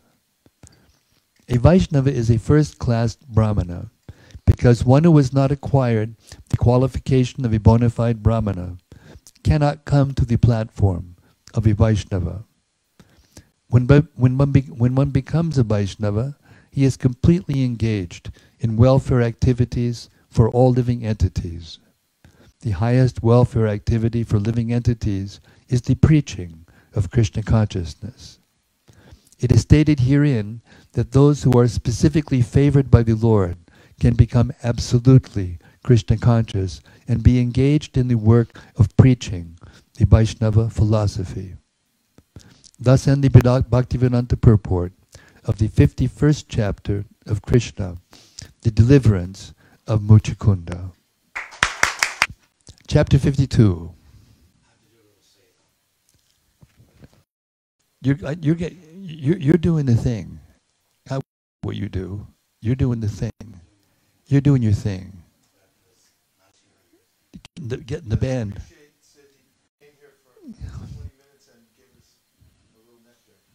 Haribol Sid. Sadhu, sadhu. Never before done in history, the history of any of the religious process, documenting all the experiences of the devotees. Is so carefully throughout the years. Siddhanta will make it possible for people thousands of years from now to understand the intentions of those who began the early Krishna conscious movement. Thank you, Sid, for all the work that you do. One more time, Siddhanta. Jai Siddhanta Prabhu. Siddhanta Prabhu K. Jai Ho. Jai Ho. Jai Ho. Jai Ho. Sadhu. Does everyone know how Divyanga Prabhu joined Krishna consciousness? Does everyone know that story? I think who, we're about Who to. does not know that story? All right, you have to get a hold of the Memories of Prabhupada books or DVDs. And if that, if you're too poor, then uh, he'll have to tell you a fantastic story. It's probably the only story that I've left on the series about how one joined the temple. Because everyone, usually everybody just goes on and on, and I did this drug, and I did that, that, you know, everyone's kind of the same thing. At least I speak for myself. But Divyanga's story is unique. You got a unique story too? Okay. I'm going to interview Keshav Arti this afternoon, so there'll be two part of this series that that include um, how we joined. Did everyone see Bahulaswa's story?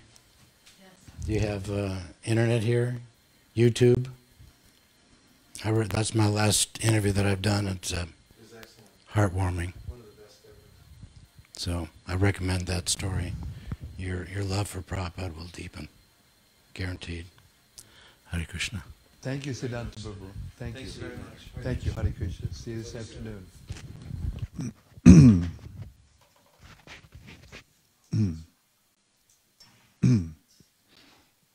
Chapter 52 Krishna, the Ranchor.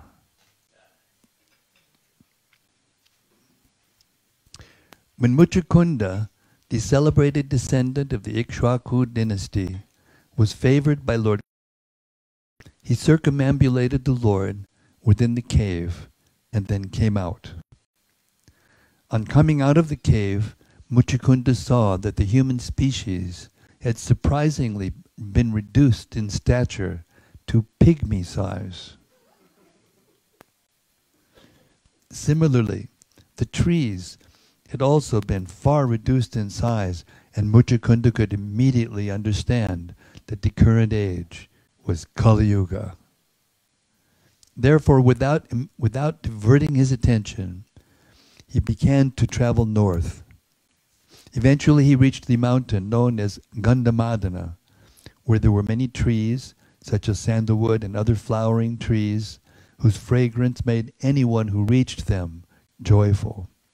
He decided to remain in that Gandhamadana mountain region to execute austerities and penances for the rest of his life.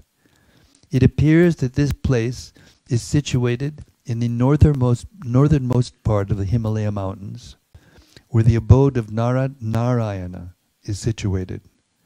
This place is still existing and is called Badarik Ashram.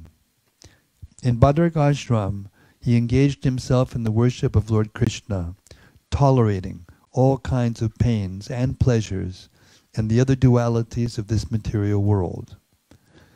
Lord Krishna returned to the vicinity of Mathura, where he fought with the soldiers of Kalayavana and killed them one after another.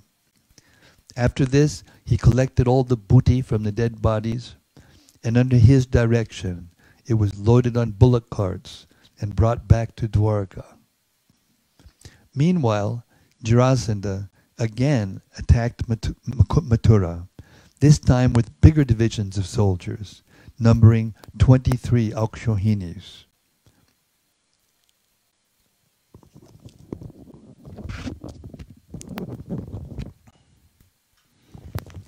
Lord Sri Krishna wanted to save Mathura from the 18th attack of the great military divisions of King Jarasandha to prevent further killing of soldiers and to attend to other important business.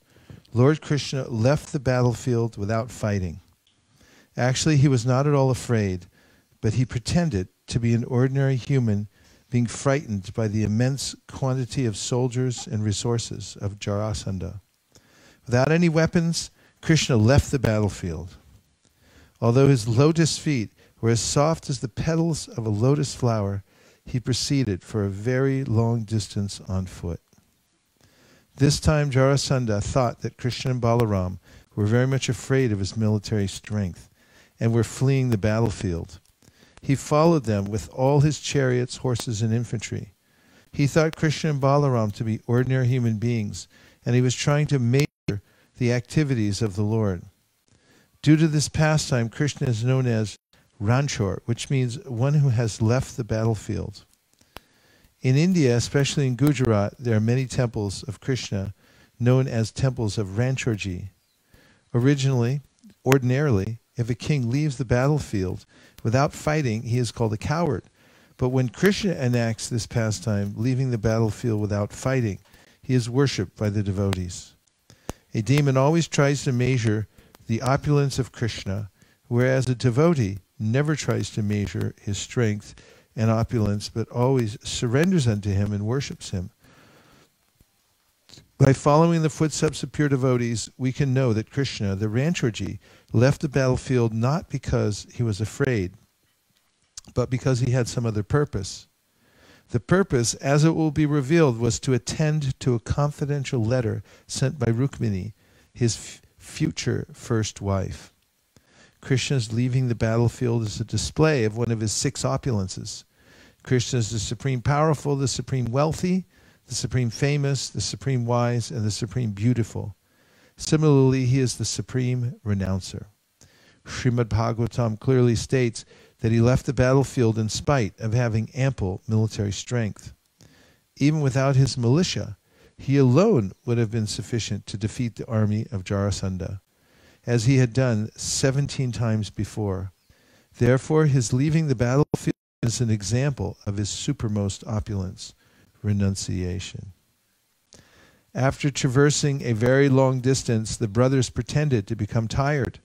To mitigate their weariness, they climbed up a mountain many miles above sea level. This mountain was called Pravarshana due to constant rain, for the peak was always covered with clouds sent by Indra. Jarasandha took it for granted that the two brothers were afraid of his military power and had hidden themselves at the top of the mountain. First, he tried to find them, searching for a long time, but when he failed, he decided to trap and kill them by setting fires around the peak. He therefore surrounded the peak with firewood and set it ablaze. As the fire spread more and more, Krishna Balaram jumped from the top of the mountain down to the ground, a distance of 88 miles. Thus, while the peak was burning up, Krishna and Balaram, Balaram escaped, unseen by Jarasandha or his men. Jarasandha concluded that the two brothers had burned to ashes and that there was no need of further fighting. Thinking himself successful in his efforts, he left the city of Mathura and returned to his home in the kingdom of Magadha. Gradually, Krishna and Balaram reached the city of Dwarka, which was surrounded by the sea.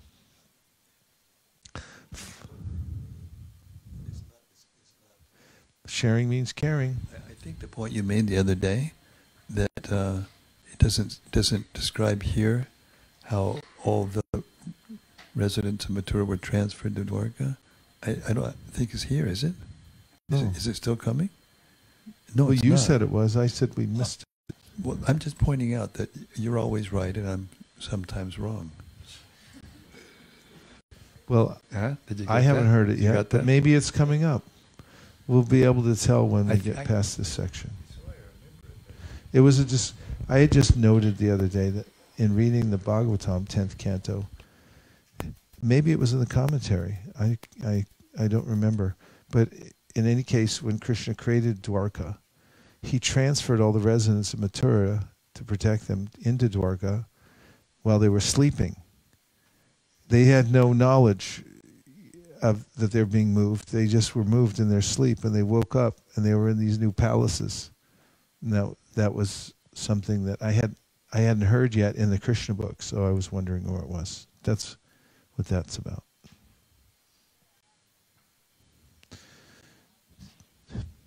Following this, Sri Balaram married Revati, daughter of King Raivata, ruler of Anarta province. This is explained in the ninth canto of Srimad Bhagavatam. Baladev, Krishna married Rukmini. Rukmini was the daughter of King Bhishmaka, Bhishmaka ruler of the province known as Garba. Just as Krishna is the supreme personality of Godhead, Vasudev, Rukmini is the supreme goddess of fortune, Mahalakshmi. According to the authority of the Srimad, according to the authority of Chaitanya Charitamrita, the expansion of Krishna and that of Srimati Radharani are simultaneous. Krishna expands himself into various Vishnu Tattva forms, and Srimati Radharani expands herself into various Shakti Tattva forms by her internal potency as multi forms of the goddess of fortune. According to, the, to Vedic convention, there are eight kinds of marriage. In the first class marriage system, the parents of the bride and bridegroom are marriage date. Then, in royal style, the bridegroom goes to the house of the bride, and in the presence of brahmanas, priests, relatives, the bride is given in charity to the bridegroom. Besides this, there are other systems, such as the Gandharva and Rakshasa marriages. Krishna married Rukmini according to the Rakshasa system, kidnapping her in the presence of his many rivals like Shishupal, Jarasandha, and Shalva. While Rukmini was being given in charity to Shishupal, Krishna snatched her from the marriage arena exactly as Garuda snatched a pot of nectar from the demigods. Rukmini, the only daughter of King Bhishmaka, was exquisitely beautiful. She was known as Ruchiranana, which means one who has a beautiful face expanded like a lotus flower. Ruchira, Ruchiranana. Ruchiranana. Devotees, who, we have a god sister named Ruchiranana.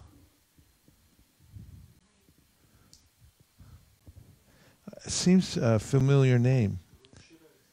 Ruchiranana. Ruchiranana. Okay, that solves the problem. Then it's in. She's in Dallas. Devotees of Krishna are always eager to hear about the transcendental activities of the Lord. His activities of fighting, kidnapping, and running away from the battlefield are all transcendental, being on the absolute platform, and devotees take a transcendental interest in hearing of them. The pure devotee does not make the distinction that some activities of the Lord should be heard and others avoided. There is, however, a class of so called devotees known as Prakrita Sahajas, who are very much interested in hearing about Krishna's Rasa Lila with the gopis, but not about his fighting with his enemies. They do not know that his bellicose activities and his friendly activities with the gopis are equally transcendental, being on the absolute platform.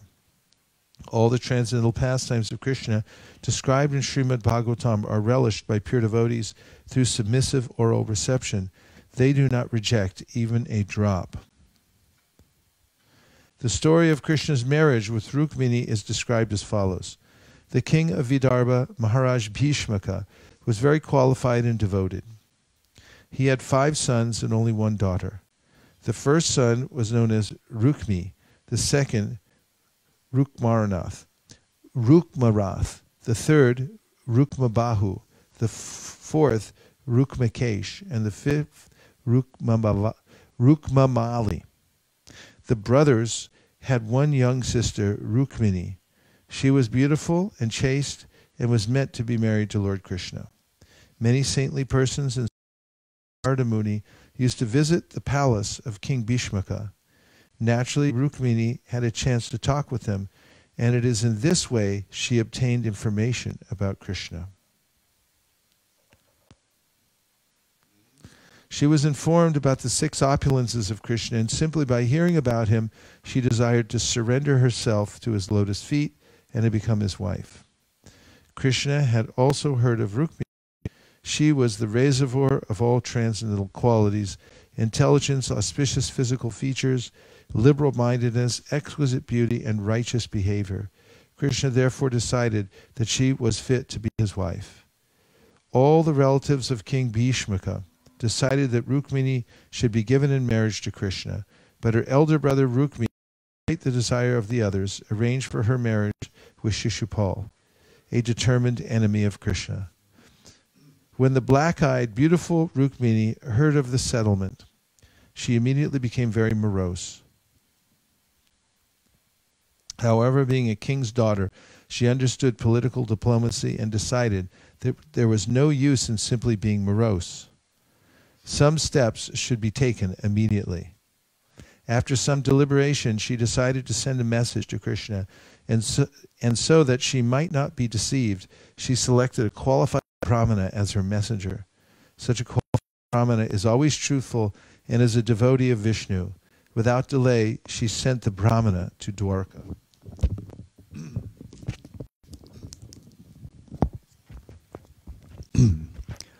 Reaching the gate of Dwarka, the Brahmana informed the, door, the doorkeeper of his arrival, and the doorkeeper led him to the place where Krishna was sitting on a golden throne. Since the Brahmana had the opportunity to be Rukmini's messenger, he was fortunate enough to see the Supreme Personality of Godhead, Krishna, the original cause of all causes. A Brahmana is the spiritual teacher of all these social divisions. Lord Sri Krishna, in order to teach the Vedic etiquette of how to respect the Brahmana, immediately got up and offered him his throne. When the Brahmana was seated on the golden throne, Lord Sri Krishna began to worship him exactly as the demigods worship Krishna. In this way, he taught everyone that worshipping his devotee is more valuable than worshipping him. In due time, the Brahmana took his bath, accepted his meal, and lay down to take rest on a bedstead and, and lay down to rest on a bedstead completely bedecked with soft silk. As he was resting, Lord Sri Krishna silently approached and with great respect put the Brahmana's legs on his lap and began to massage them.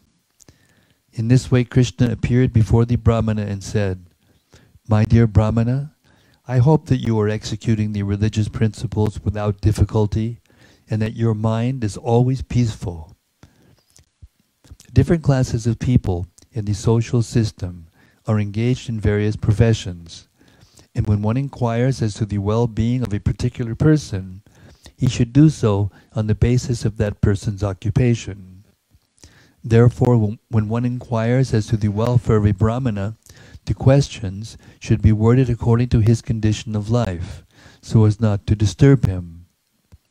A peaceful mind is the basis for becoming truthful, clean, equipoised, self controlled, and tolerant.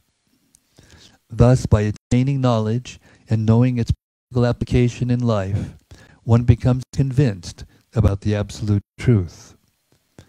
The Brahmana knew Krishna to be the Supreme Personality of Godhead. Still, he accepted the respectful service of the Lord on the grounds of Vedic social convention. Lord Sri Krishna was playing just like a human being because he belonged to the Kshatriya division of the social system and was a young boy. It was his duty to show respect to such a Brahmana. Mm. Lord Krishna continued, O best of all the Brahmanas, you should always remain satisfied, for if a Brahmana is always satis- self satisfied, he will not deviate from his prescribed duties. And simply by sticking to one's prescribed duties, everyone, especially a Brahmana, can attain the highest perfection of all desires. Even if a person is as opulent as the king of heaven Indra, if he is not satisfied, he inevitably has to transmigrate from one planet to another. Such a person can never be happy under any circumstances. But if one's mind is satisfied, even if he is bereft of all possessions, he can be happy living anywhere. This instruction by Krishna to the Brahmana is very significant. The purport is that a true Brahmana should not be disturbed in any situation. In this modern age, Kali Yuga, the so called Brahmanas have accepted the abominable position of Shudras, or less, and still want to pass as qualified Brahmanas. Actually, a, a qualified Brahmana always sticks to his own duties and never accepts those of a Shudra or of one less than a Shudra.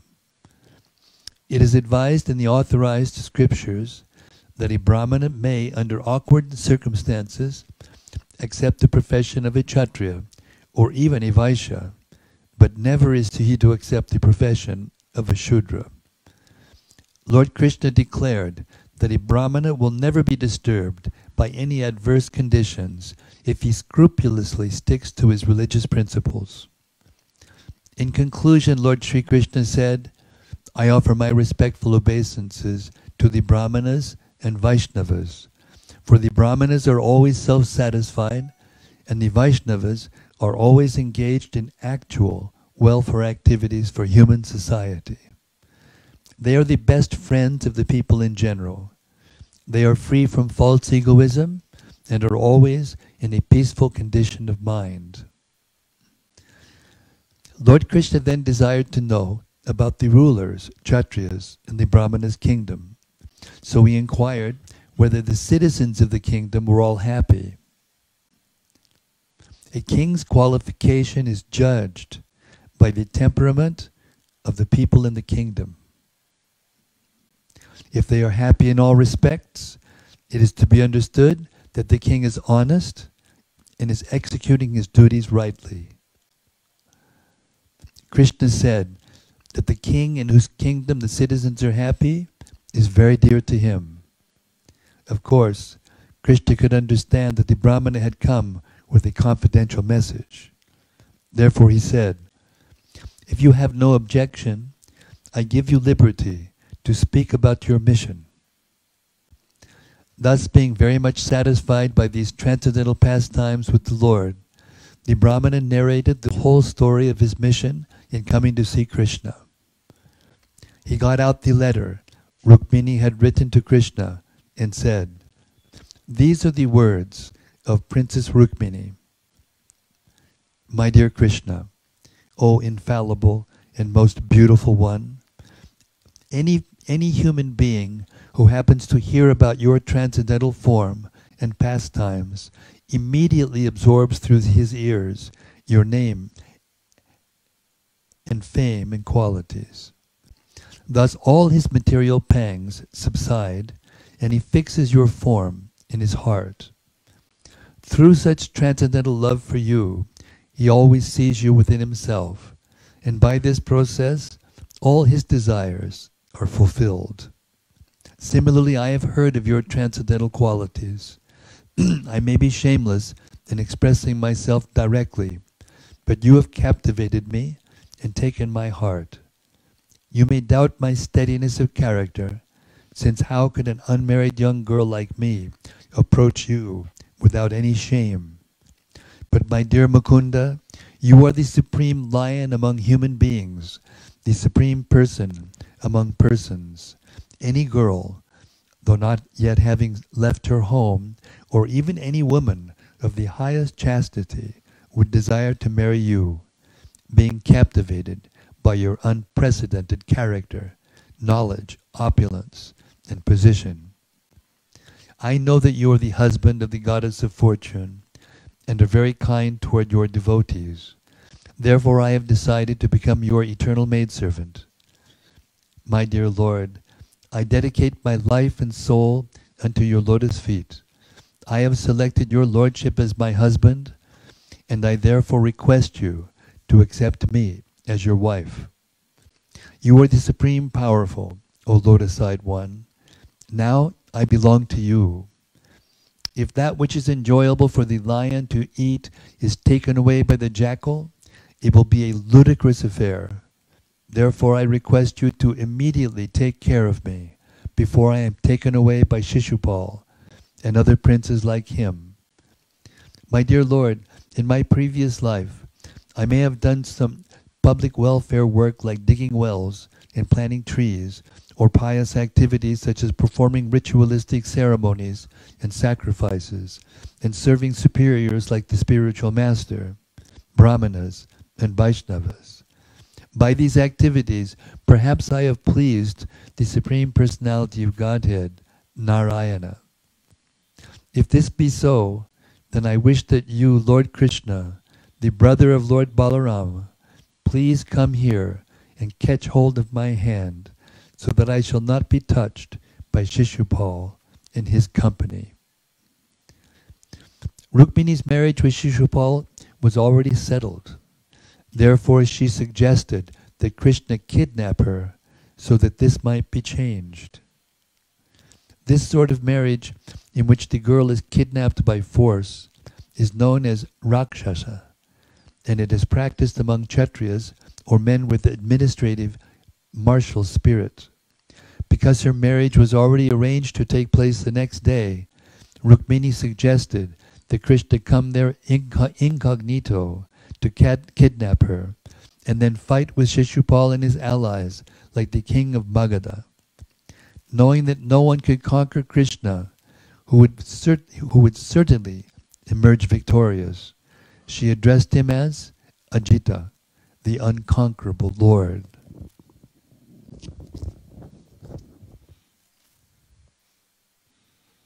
Rukmini told Krishna not to be concerned that the fighting would take place within the palace and that many of her family members, including other women, might thus be wounded or even killed. As the king of a country thinks of diplomatic ways to achieve his object, Rukmini, being the daughter of a king, was diplomatic in suggesting how this unnecessary and undesirable killing could be avoided. She explained that it was the custom of her family to visit the temple of goddess Durga, their family deity, before a marriage. The Kshatriya kings were mostly staunch Vaishnavas, worshipping Lord Vishnu in either the Radha Krishna or Lakshmi Narayana form. Still, for their material welfare, they used to worship goddess Durga. They never made the mistake, however, of accepting the demigods as the Supreme Lord on the equal level of Vishnu Tattva, as do some less intelligent men. To avoid the unnecessary killing of her relatives, Rukmini suggested that it would be easiest for him to kidnap her while she was either going from the palace to the temple or else returning home. She also explained to Krishna why she was anxious to marry him, even though her marriage was to take place with Shishupal, who was also qualified, being the son of a great king. Rukmini said that she did not think anyone was greater than Krishna, not even Lord Shiva, who is known as Mahadev, the greatest of all demigods. Lord Shiva also seeks the pleasure of Lord Krishna in order to be delivered from his entanglement in the quality of ignorance within the material world.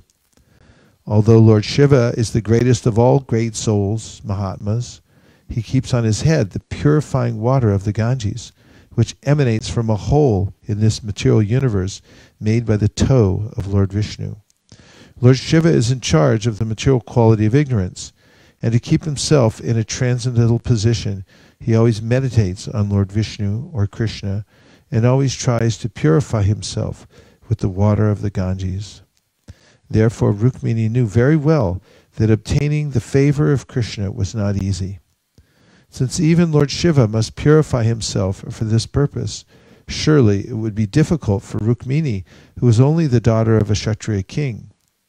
Thus she desired to dedicate her life to observing severe austerities and penances such as fasting and going without bodily comforts.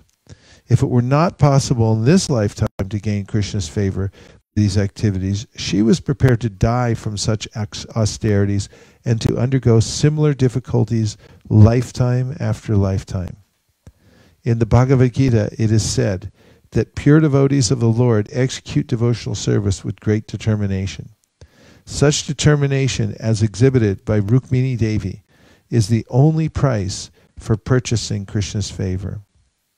One should be strongly determined in Krishna consciousness and that is the way to ultimate success.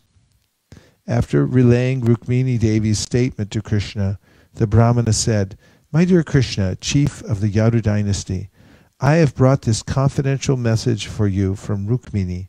Now it is placed before you for your consideration. After due deliberation, you may act as you please. But if you want to do, you may act as you please, but if you want to do something, you must do it immediately. There is not much time left for action.